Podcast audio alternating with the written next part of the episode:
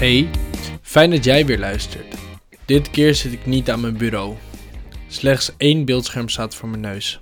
Ik heb een dekentje over mijn benen en er zijn ontelbaar veel sterren te zien boven mijn hoofd. Ik zit op de tuinbank achter in de tuin. Het is de nacht van donderdag op vrijdag. Vanmorgen om zes uur werd ik gewekt door mijn wekker, maar zelfs mijn wekker snapte niet waarom ik zo vroeg op wilde staan. Sneller dan gedacht verdween de slaap en deed ik soepel zittende kleren aan. Achteraf gezien had ik beter mijn spijkerbroek kunnen kiezen, aangezien ik uiteindelijk tot twee uur in mijn pyjama heb rondgelopen. Zonder geluid te maken en met zo min mogelijk voetstappen, mijn vloer is erg gevoelig, bewoog ik richting mijn bureaustoel. Laptop open, muziekje aan, glas water. Prima ochtend. In de inbox verschenen ruim 10 e-mails waarvan ik minstens 5 mails met een korte blik als behandeld kon bestempelen.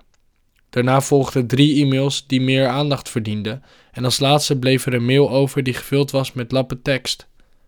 Als titel droeg deze mail Leren leven. Het was de eerste mail als antwoord op mijn podcast. Ik ging er even goed voor zitten en begon met lezen. Ik kende de afzender, maar was verrast door de open en eerlijke insteek die gekozen was.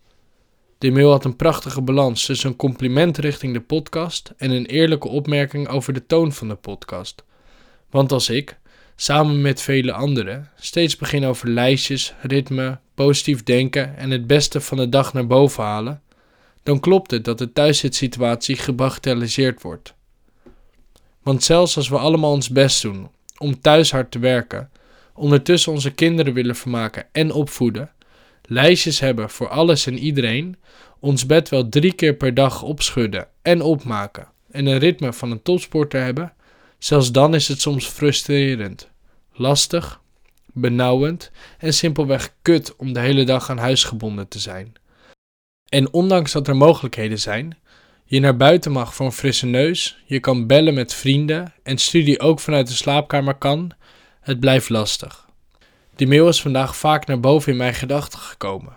Zo scheen er, doordat iemand vanuit een andere hoek naar de quarantaine keek, een ander licht op mijn dag. Er ontstond een nieuwe tweestrijd. Aan de ene kant wilde ik vroeg opstaan, mijn bed opmaken, lijstjes en planningen maken en het beste uit mijn dag halen. En aan de andere kant duurt juni nog een eeuwigheid.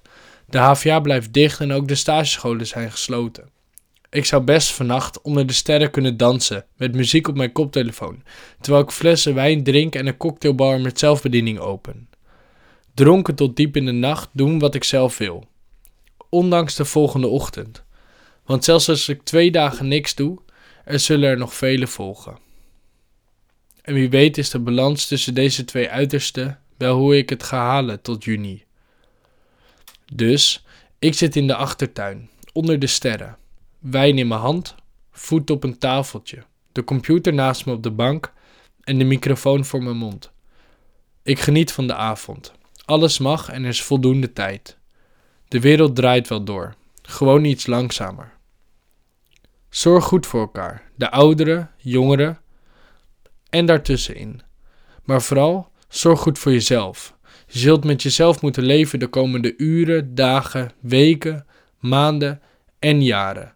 Want zelfs als de quarantainetijd zijn einde heeft gevonden en de storm is gaan liggen, ook dan zal je met jezelf door het leven moeten gaan. En mocht er irritatie, frustratie, boosheid of een ander gevoel de boventoon voeren, weet dan dit. Als je de emotie omarmt, dan kan hij jou daarna loslaten. Als laatste een gedichtje van een dierbare vriendin voordat ik de nacht afsluit. Grootsheid.